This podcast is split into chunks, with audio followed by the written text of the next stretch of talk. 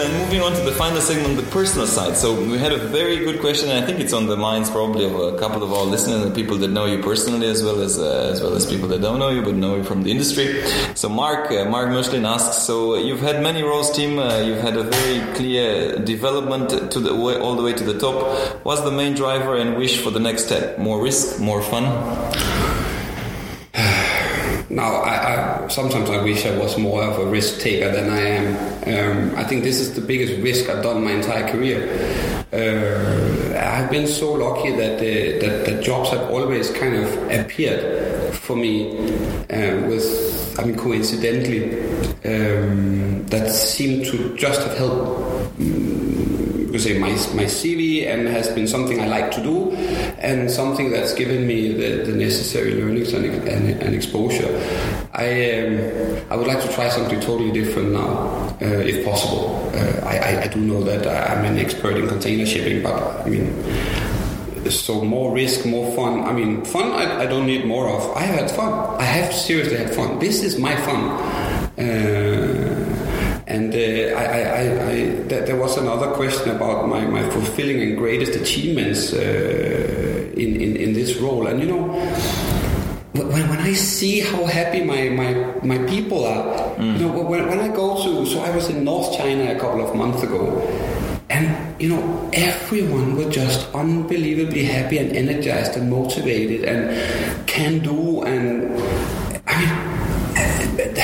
that is just fantastic. Mm. That, that is what is fun for me. Then I have achieved my goal as, as CEO. Mm. You know, when, when, I see see that, it just made me incredibly happy. Mm. Uh, and and there's nothing more to, to ask for. Mm. Um, then of course some people ask me, so why do you quit? I mean, um, why do you leave MCC? But I mean, hey, nine years in the same role, and, and I don't think I can retire in this role. I, I think I, sh- I, should try something uh, new in my life before it's too late. I also don't want to go to the grave having worked for only one company. I mean, although 14 different jobs, but but I've only been with with with the Maersk Group, you can say, right, for, for 27 years. So no, it's it's time to it may be time to take. So I mean, thanks for the question, Mark. Maybe it's time to take some more risks uh, for, for, for, the next one and try a different type of fun, right? It's uh, yeah, yes, I will go traveling a little with with the family and so on. Do you know, do the Inca Trail in Peru. I always want, since I lived in Argentina, I always wanted to do that Inca Trail. And before my legs give up, then uh, I, I, I, will do that. I will do that. Tell us how you go. Eh? You should see some pictures. Um, a question, a very, I mean, a lot of people like to ask questions about routine. So, uh, you know, before you, you went to work, did you follow any, you know, as a CEO, did you follow any morning routines? I am actually very superstitious. So uh, I don't know if you know Radu, but I played football at a very high level when I was uh, when I was young. I actually even had a, an offer for a Spanish football club when I was 15. Oh, really? Which yes, one? Uh, Espanyol. Wow. Okay. Yeah. So so so I was at some point thinking. You're fairly good. at that time. Yeah. And you know, um, I always, you know, wore the left shoe before the right shoe, and you know, there were certain things I had yeah. to do, and, and, no matter where we were, I had to take a ball and go and put, uh, you know, kick it in the net before the match started, just to like feel the feeling of, of, of, of making a goal. If I didn't do, I would usually not play well. I mean, it's quite superstitious, but but I think when when when it comes to work. Um, not, not really. Actually, not really. Um, I um, I try when I'm traveling not to make my program too crazy. Uh, I rather take an extra day than trying to squeeze in nine meetings in uh, in, in one day. There, there, was a day in, in Davao I remember where we had nine customer meetings in one day. And one thing is I lost my voice, but secondly, that was just so. So there were two things that bothers me. One, it was physically very hard, but number two is, you know, I, as I said before, care a lot about the relationship with the people I'm, I'm with. So I don't care these nine customers. Some were big, some were small, but I, I, I wanted to create a good impression on all nine. That's impossible. That is just physically impossible. So I realized that I should probably, I, I, must make sure to have energy to give 100% of me with all the people I meet. Otherwise, what's the point of meeting them? Then I'd rather not meet them Because if I can't give a good impression, if I, if I can't add value, and if I can't make a difference for our, you could say, relationship with MCC, then what's the point of even meeting them? So I have, in terms of routines, I, I have cut down to to, to usually not starting early morning, for example, not starting until 9.30 or something, which uh, was something I didn't do in the past. Mm. But I just realized, and, and, actually usually trying to avoid dinners in, in the evening, not both an external lunch and an external dinner. Because then I realized I can give much, much more. I get much more out of it. And it does sometimes cost an extra day traveling, mm. which my wife doesn't really like. But that's just too bad. MCC likes it. Oh, it's good for MCC. And um, yeah, she says I'm married to the company sometimes. But, uh, anyway, there's always a fine balance. Yeah. Yeah. Um, what is what is something that you believe in that other people think is crazy? Um, well, as I said, I do meet a lot of people, and I think some people say, "Hey, as a CEO, should you really do that?" But I think it's the right thing to do. And I have such a good team here in the headquarters in Singapore, so they can run a lot of the business now by themselves uh, with some guidance, but they're good enough.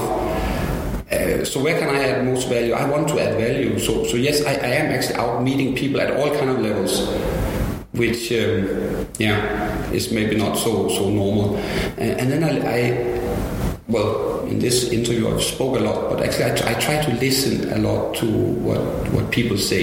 I'm this kind of person that uh, I always tell people, well, I can change my mind easily if uh, you can convince me. I'm just saying, so so this is this is how I see it. But if you see it differently and you are able to convince me, okay, then I'll see it differently. So I always challenge the people around me. It doesn't matter which level uh, to make me see the world differently, mm. change my perception of things. If, if, if they can convince me, then clearly they must be right. If I'm convinced otherwise, they must be right. If they can't convince me, then clearly they're not right. At least you give you give them a chance, right? So I mean, it's it's, well, a, it's a fair deal. of course, I, when I say this to them, I also joke a little. I say, you know, if you can't convince me, then you got to find better argument. If you still believe that you are right, then don't give up. Don't give up, but go back, find data, yeah. uh, find arguments, find something better, and then you come back and convince me again. Yeah. I'll give you that chance, no problem.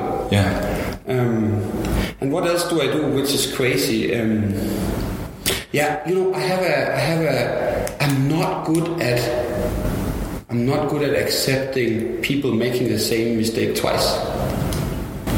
Um, sometimes I am told that I'm very large and very kind CEO when people make mistakes, but that's because I believe that you know, if we were robots, we wouldn't make mistakes. But we are humans, and humans make mistakes. That's the fun part about humans but just don't make the same mistake twice. Mm. Because then you have shown me that you don't care and you don't want to learn mm. and it doesn't matter to you.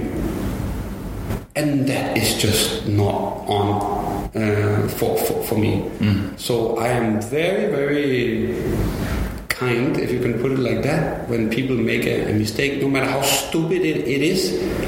But if they do it again, and they could have prevented it because they didn't really care about last time they made the mistake. I, I really get upset. You can ask my kids about that one. they, they, they, can, they might have some interesting stories. they, can confirm that. Um, we, we learn a lot. Uh, we learn a lot also when we are challenged, right? So uh, if you could to if you had to choose one of the you know from your from your past one of the most challenging experiences that you have faced, and how did you fix it? How did you solve it? Um, yeah, so probably people will, will suggest this Inter Asia project, but actually I didn't consider it a big challenge. I know this sounds weird, but I thought it was an opportunity, and I thought I've always thought we couldn't go wrong. So if you ask me for the biggest challenge in my life, that's probably not the one. Mm. I have maybe two. One is when I worked in Argentina. Um, at that time, we uh, Maersk acquired Sealand, and we also took also over a lot of people from from Sealand, and. Um, I um, I had a lot on my, my desk, and I had weeks where I worked 12 to 14 hours per, per day, every day. So at that time, my, my son was just a, a baby, and I only saw him the weekend because I would leave before he woke up. I would come home when he, he was sleeping. And I remember talking to my mom one day on the phone, And I suddenly, I was in my office in Argentina, in Buenos Aires, and I said to my mom, Mom, I cannot see anything right now.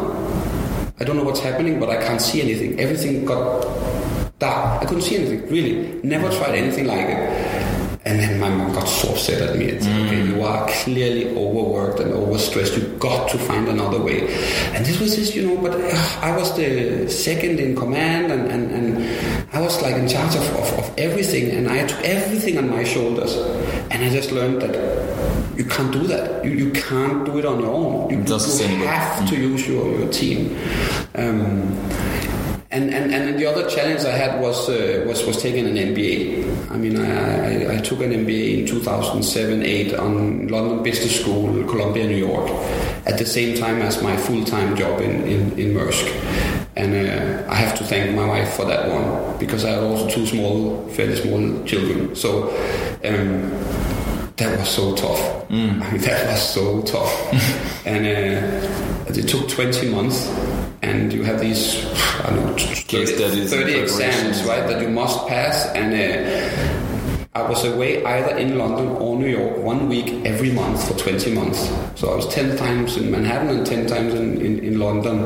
A little easier from, from Denmark. I'm glad I was there, not in Singapore. Um, but it was so tough. And I didn't miss a single class during those uh, 20 months because I said, you know, if the company is willing to pay, I think the total cost ended up being $200,000 or something.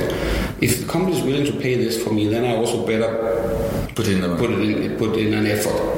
So I missed, I didn't miss any classes. Not, I mean, at least I was there physically in all the classes, but uh, that was just so tough. And, and, if anyone of the listeners are thinking of doing an MBA, I, am just, I, I, just have one advice. If you have children, just make sure that your your spouse is on board with is on board on this one. Yeah, because uh, it's it it is it takes a toll on, on on on your spouse as well. Yeah. Um, and I'll, skip, I'll, I'll, go to the last question because I think it's, it's, the most interesting one. Is mm. um, if uh, you know we have we have very young listeners, we have people that just start in the in the in the shipping in the in the supply chain careers. If uh, somebody would ask you if they wanted to be the CEO of a, of a large company, what advice would you give them? What mm. would you say? Mm. yes, it's, it's, it's, a tough question, um, but. Um, one, one thing that I have learned is that, uh, that that sometimes you actually need to think very carefully who your boss is. So, so I had 24 bosses actually in these 14 roles I have had, and um, I think that has helped me a lot in learning both how to do things and how not to do things. Um, and I think you need to be humble in, in every role you, you have in in just considering all these uh, you could say different people or seniors that you work with as, as opportunities to learn. Um, in, in my daughter's school, they, they have this interesting uh, word which they call fail. When you fail something, F A I L, and they call it, you probably heard it, it, it, it, they call it first attempt in learning. And I think it's such a, it's a, such a strong phrase because, you know, don't, don't be put put down by, by failures or mistakes or things not going exactly the way you wanted them to go. Just just always try to focus. Okay, so what can I learn from that? Why did this person think like like that? Why do I think I do a great job and my boss does not? Um, and and what do you do when a boss, for example, does something you totally disagree with? Because it's that's a tough one also, right? I mean, do you object?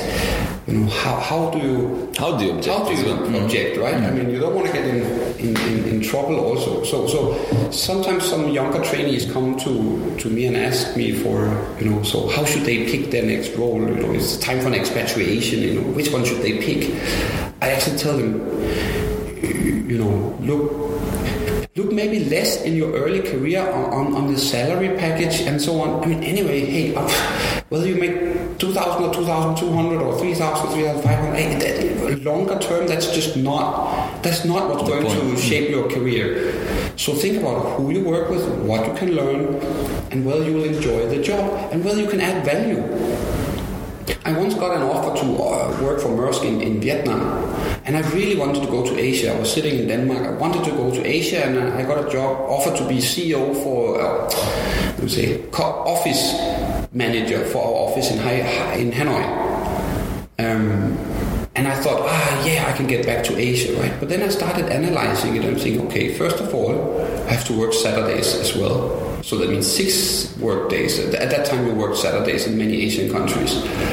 Number two, you, I will work a lot, but I'll not get any exposure because Hanoi is reporting to Ho Chi Minh, that's reporting into the Singapore office. That means the exposure to the Singapore Asia headquarters I wouldn't get because I would kind of only report down to, to, to Ho Chi Minh. And I'll be on my own you know, my boss would be sitting in another location, which is difficult if you want to really learn early in your career. So I actually rejected it, even though it was a fantastic opportunity to be office manager for 14 people, and I think many would have accepted it, but I actually rejected it. And then I got Argentina instead, which was which, where I got all the things that I wouldn't have gotten in, in, in, in Hanoi. So maybe an advice is not to jump on the first best, you know, the first opportunities that's presented for you. You think think carefully what you will get out of it, and can you add value, and do you then get exposure? I mean, do, do you get something to do more, efforts? learn more? Yes, exactly. And and will people Experience notice more? Mm. Because I mean, let's not beat around the bush. You need to I mean, there are many people fighting for good positions. You, you need some kind of visibility. visibility. So it doesn't matter if you do a hell of a great job in Hanoi, nobody's going to notice.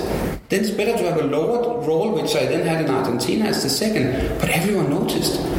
So no. Anyway, just uh, yeah. I mean, I could if I had longer time, I could give a lot of more advice, but I I think I said enough. Tim, it's been a it's been a pleasure. Thank you so much for uh, for the time for sharing uh, with us today.